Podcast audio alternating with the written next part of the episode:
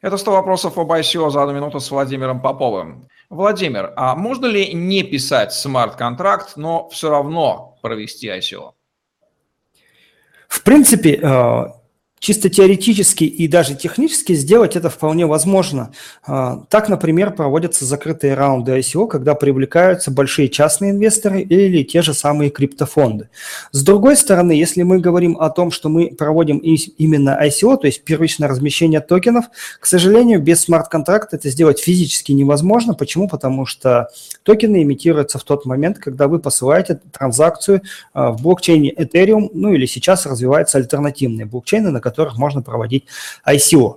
Поэтому, если вы хотите все же проводить э, привлечение средств без использования смарт-контракта, вы можете не использовать, во-первых, этот термин, а во-вторых, э, сделать это не на технической платформе Ethereum, а просто э, с помощью любого блокчейна или даже без использования блокчейна. Но вам об этом нужно честно заявить, и, соответственно, это будет уже не ICO, а, например, какая-то обычная краудфандинговая компания, где вы будете людям обещать некие количественно выраженные ценности.